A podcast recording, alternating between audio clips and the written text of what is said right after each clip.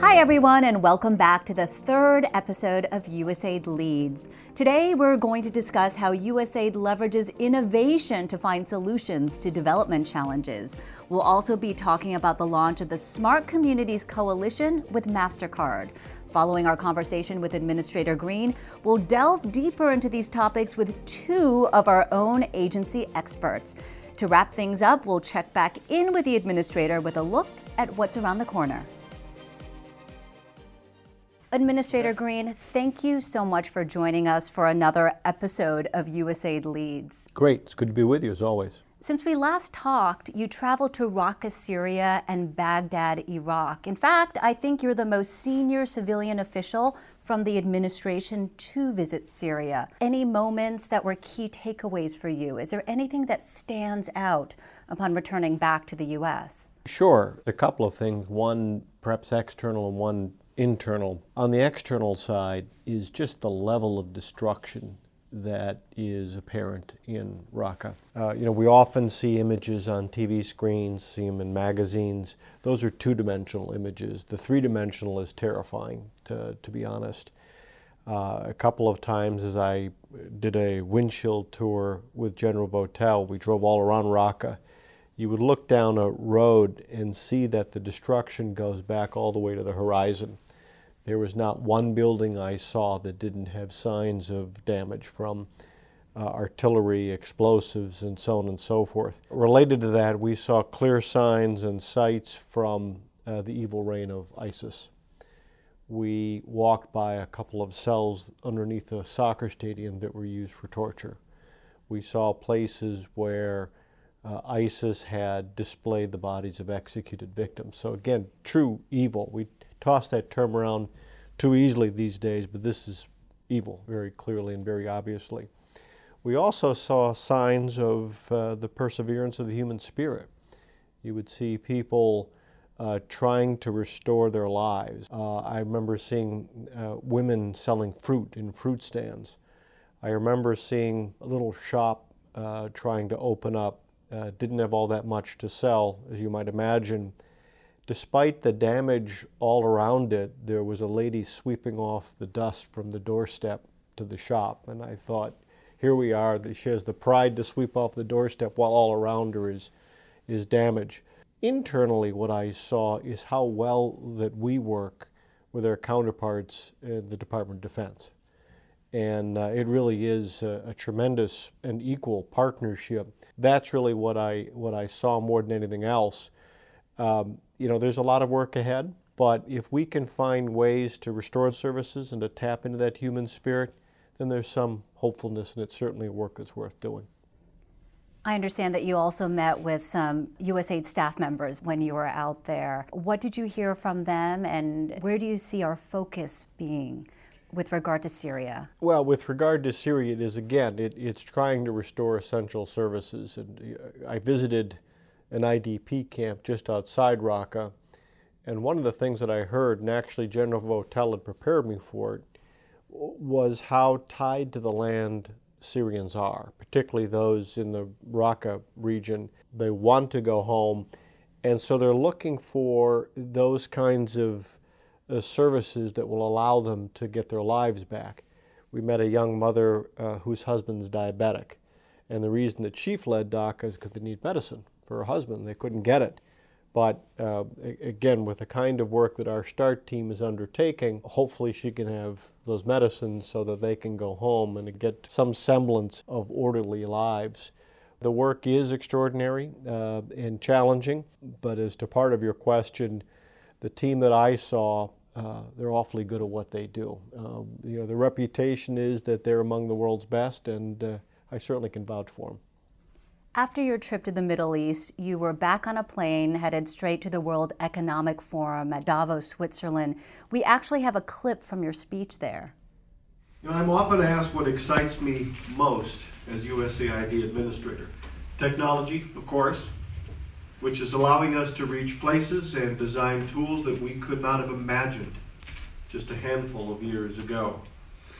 But while technology seems to grab most of the attention, I honestly think that the most exciting development is the burgeoning new relationship between private enterprise and the development community. Leaders in both sectors are finally figuring out how to take advantage of the unique capabilities that each has and apply them to challenges that neither could take on fully alone. Problems that once seemed insurmountable. At the World Economic Forum, you launched the Smart Communities Coalition with MasterCard. Could you tell us about it and what it means for USAID's work? First off, it was rather extraordinary to go from Raqqa, Syria to uh, Davos to the Swiss Alps. Interesting juxtaposition. And in fact, what I tried to do at, at uh, Davos is to bring a little bit of the experience in Syria so that people begin to appreciate uh, the work that we have ahead of us in terms of what uh, we met about in the Smart Communities Coalition is in fact looking for ways to help people like those that I met at the IDP camp near Raqqa have better access to services, uh, to try to ensure that we are effective stewards of resources, to make sure that uh, we have clarity around uh, how money is spent, and also streamlining the bureaucracy that uh, both those who are implementing partners and those who are receiving our, our services often face. The Smart Communities Coalition, uh, in particular led by MasterCard, uses digital technology to help provide services, but also to uh, streamline the forms and to create better oversight for how the money flows. It allows us to uh, project services more effectively and efficiently to make sure that we're uh, not losing money, that this isn't money that can fall prey to uh, fraud, waste, or, or corruption. It shows what happens when we tap into these aren't even cutting edge technologies in the private sector, they are everyday technologies in the private sector. But where we tap into those technologies and those sort of uh, market forces, it can help us in many ways. With innovation being the nexus, if you will, between the private sector and USAID, do you see the private sector having an influence on where we go development wise down the future? Well, I see it uh, uh, affecting us um, in two ways. Uh, number one, we have to understand how the world has changed. So, when USAID was created all those years ago, uh, you had about 80% of the money flowing into many developing countries being traditional development assistance. Now it's about 80% private flows, from remittances to large scale charity to commercial investments. What we need to under, understand is how that role has changed and to tap into uh, those forces. So it affects us in, um, in that sense. The second way is that we will bring the private sector into our work earlier and help us to shape programming, powered at least in part by the ingenuity of the private sector I think we will extend our reach. I think we'll accomplish more. I think we will be more effective uh, stewards of taxpayer resources. So I think it's very exciting. I think we'll be able to undertake challenges that uh, perhaps seemed daunting not so long ago. Thank you, Mr. Administrator, for taking the time to sit with us. Thank you, as always.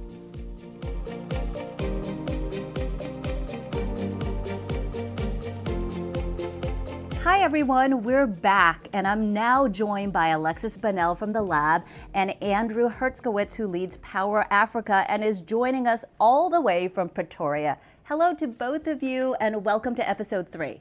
Let's start, Andy, with you.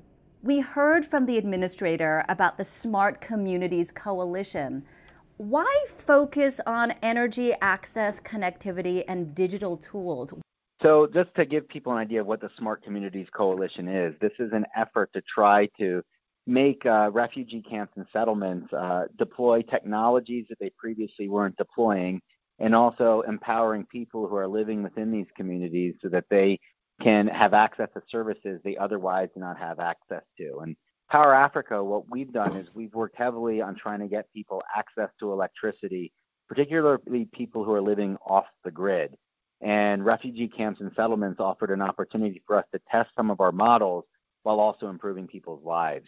There are three pillars here under the coalition. One is the energy access, the other one is general connectivity, but the other key is the digital tools, helping people living in these settlements and, and camps uh, have a digital identity where they're able to make payments and get access to services through these payments, which makes it more efficient for everyone. Andy, we were talking a little bit about the rubber meeting the road when it comes to some of these innovative projects and what Power Africa has done. You have been at the forefront of seeing some of the innovations implemented out there. Uh, what can you share with us on what you've seen? Sure. So we got this idea because one of the things that Power Africa has done, working with uh, support from the Lab Scaling Off Grid Energy Program, um, is that there are companies who are working in the off grid space that are helping people who uh, get access to, to basic uh, tools and services, everything from televisions, electric razors, welding equipment, and water pumps, grain mills, sewing machines, things that you never would realize could be powered by a small solar panel. And what's happened is there's so much competition in this rooftop solar space that the companies are driving innovation for super efficient appliances. Alexis, piggybacking off of what Andy was just talking about, USAID has supported some really amazing innovations. Some of them sound so cool. Another type of innovation that we've seen is something that came out of the Development Innovation Venture Fund called EFL. If someone's living in extreme poverty, they often have no assets, no access to credit, and really don't exist as financial citizens in their world. EFL actually made and used uh, psychometric and behavioral uh, tests to help someone understand uh, the ability to um, have credit risk. And so what we found at first it was like, okay, you're going to give someone a personality test. There's no way that that's going to, you know, tell us whether they're credit worthy. But we actually did that experiment and we found that not only were they credit worthy, but they actually often had a higher repayment rate than things um, than systems we use in the West, like Experian, TransUnion, Equifax.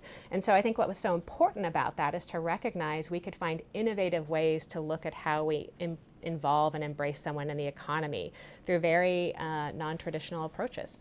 Alexis, in your opinion, and Andy, I'll throw this out to you too, how does a more open and innovative approach that both of you were talking about help communities become more self reliant and more independent? One of our partners, which is doing something that's really, really cool, is it's a small household solar company where they have uh, small panels that pay, people pay a few dollars a month to use, trying to get the people who are in the in the furthest reaches off the grid. And what they did is they started looking at payment habits and tracking it. And it was the, one of the first companies to start offering credit ratings to their customers. And then they started offering them loans for education and other things. So you're getting all of these customers, you're getting a tremendous amount of data about what their payment habits are, which offers a lot of value. And you're also training people on how to deploy these tools and how to service them.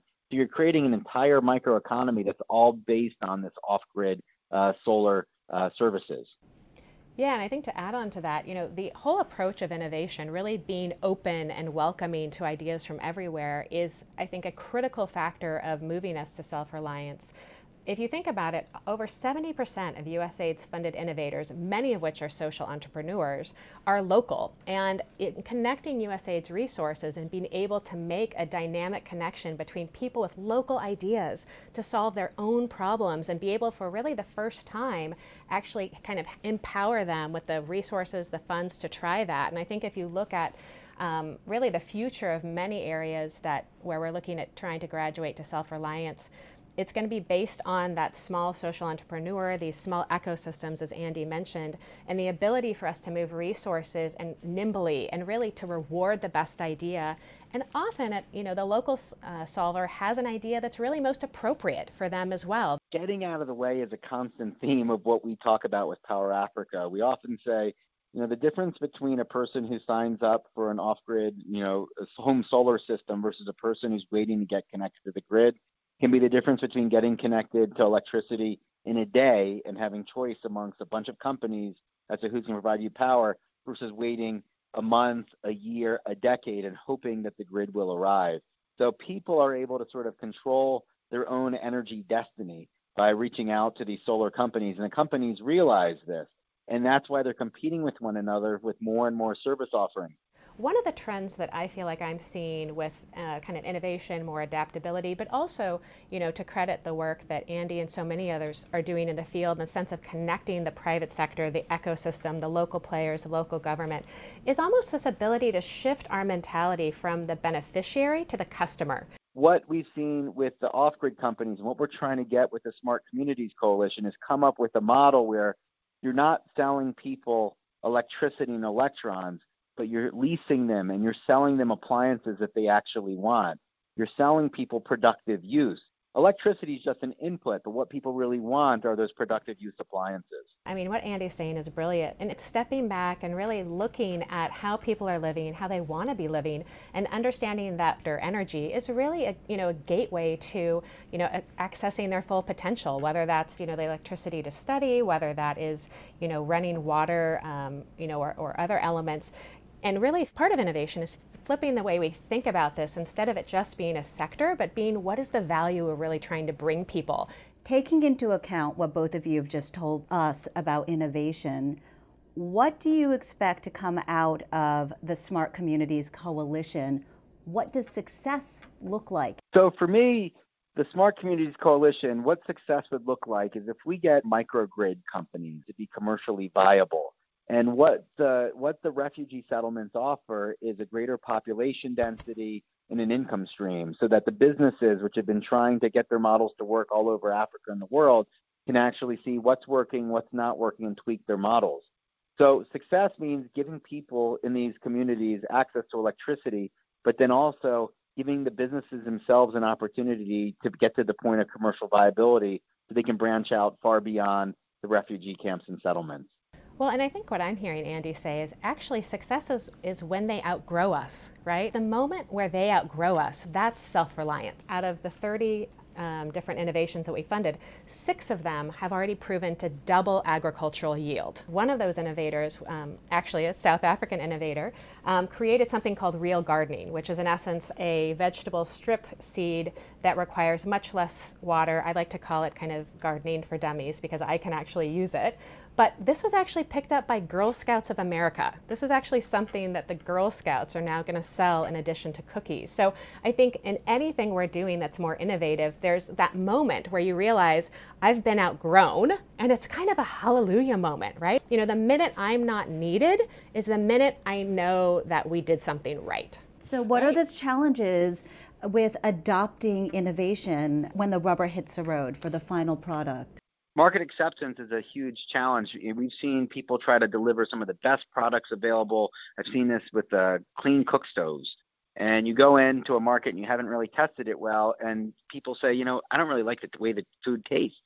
And that, you know, so you spend all this time developing a product, but you don't test it. You go to market and people don't don't like it. What we've seen with a lot of our partners is the competition that they have is forcing them to make sure that they have the highest quality and brand recognition. Other challenges include, you know, people trying to copy and intellectual property issues, but we think that the competition forces people to make sure that they're constantly developing new products and developing their brand so that they develop a customer from early on. A lot of times when we talk about doing things differently, um, people always think about starting with their next project. You know, our procurement um, team is actually amazing and really helping people navigate that now. There are a million ways you can make small adjustments to the projects we're doing right now that can embrace a new technology, embrace a new partner, leverage the way we do business differently. And so I would really encourage people don't only think about this as your next thing, think about this as a now thing. Anyone can do this. And a lot of people, I think, in the USA don't even know all of the tools that exist to help them. So, for example, PPL, uh, the OA Innovation Team, the Innovation Design Service are all there to help someone incubate doing something differently. We have geo and informatics teams that can give you different types of data that you may not even know should be influencing the way you think about your work. We have an innovation concierge service in the lab, meaning that if someone is doing a new program and they know something's out there, let's say there may already be an off grid solution or a different teaching approach, they can actually contact the lab and we will do the legwork to give them options about what exists because that time and bandwidth is so precious. So I think at the end of the day, you know, my hope is that everyone realizes that they are just as empowered to change this agency as I am and that goal of driving things where people can outgrow us is is within reach. Wow, I found this discussion so inspiring and invigorating that yes, we could all be innovators. Thank you both for a great discussion. Thanks so much. Thank you.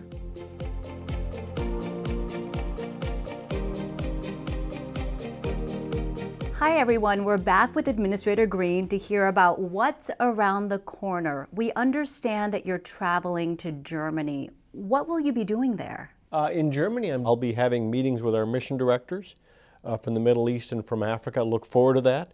Some of the mission directors I haven't met or spoken to face to face, so it'll be a good chance for us to get to know each other better, me to learn more about their work, and also learn more about the ways in which uh, we in Washington can help them achieve even more.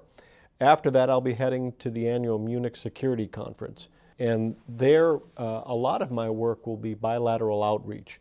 Some of our partners from other uh, development donors, but also from the private sector, some of our implementing partner organizations should be there. And um, so I look forward to that. And then after that, I head to London for a US UK strategic dialogue around development, meeting with our counterparts from DFID.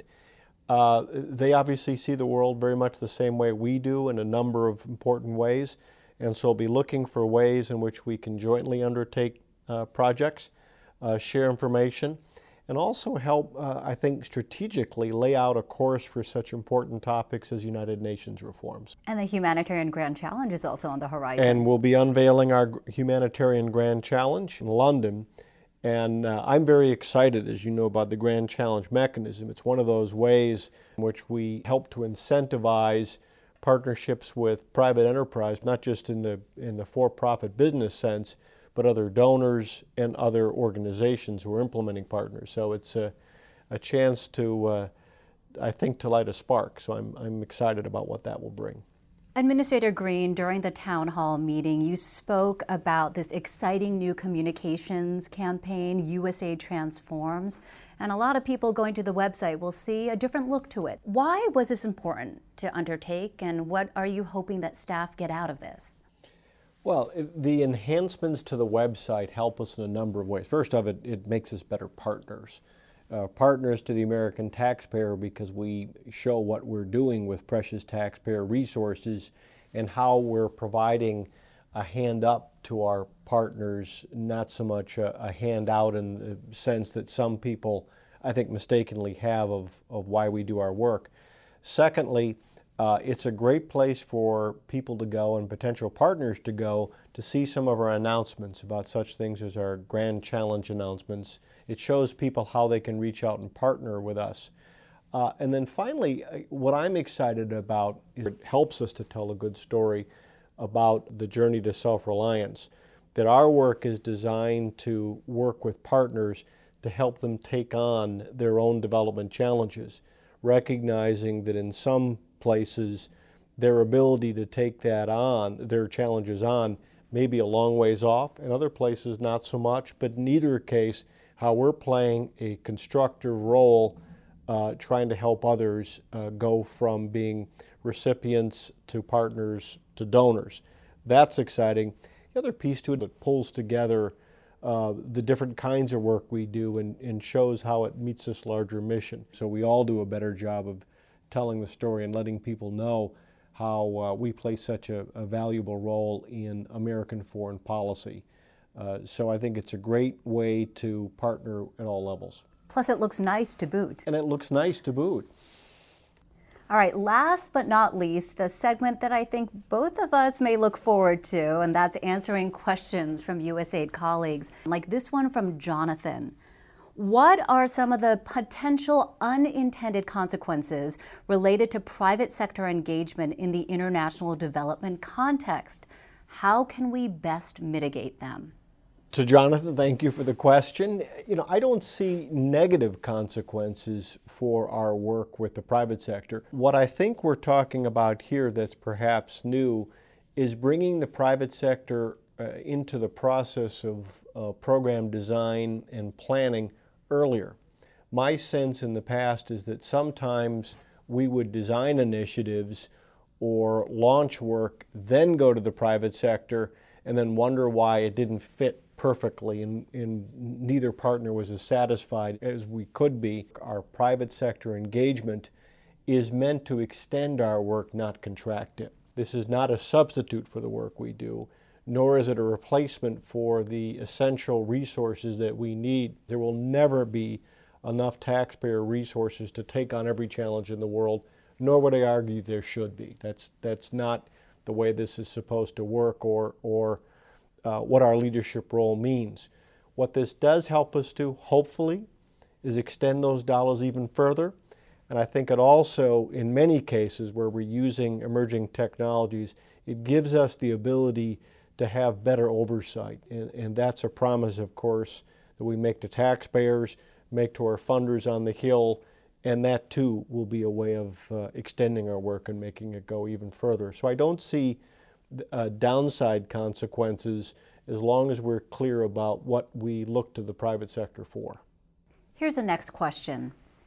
There's talk of a divide between humanitarian assistance and development. What do you see as a linkage between these two things, and how could that linkage be improved? A great question. Gets into uh, some of the philosophy of, uh, of our approach to the work that we do. You know, when I arrived at USAID, what perhaps I didn't fully appreciate is the level of humanitarian need that's out there. Uh, as we look around the world, it really is, is breathtaking. And so that is taking up necessarily a great deal of our time and energy. First off, I don't. I, I think the the divide is perhaps in that humanitarian work is without regard to uh, level of income on our partners. So, for example, the government of Mexico, when Mexico City and the, the federal government of Mexico reached out to us for disaster assistance after the second earthquake, we didn't ask to see what their income level was that's a matter of friendship and good neighbors, and so we provided humanitarian assistance. That's very distinct from the development work that we do, which we focus uh, on lower income, lower middle income countries. So there's a difference there. But where I think the linkage is, or perhaps um, what fills in the gaps, the way I look at, at the world, is in many of the places where we're providing humanitarian assistance. It's not only meeting immediate needs, and responding to uh, crisis, and it's helping them to bolster their ability to withstand future crisis and future shock. That is a form of development assistance for certain, but we're doing it uh, for humanitarian reasons. As always, thank you for a great conversation, Mr. Administrator, and also thanks to my colleagues all around the world for listening in. We want to hear from more of you, so if you have any questions for the Administrator, go to the MyUSAID portal and include hashtag USAID Leads in your question. Until next time. Thank you.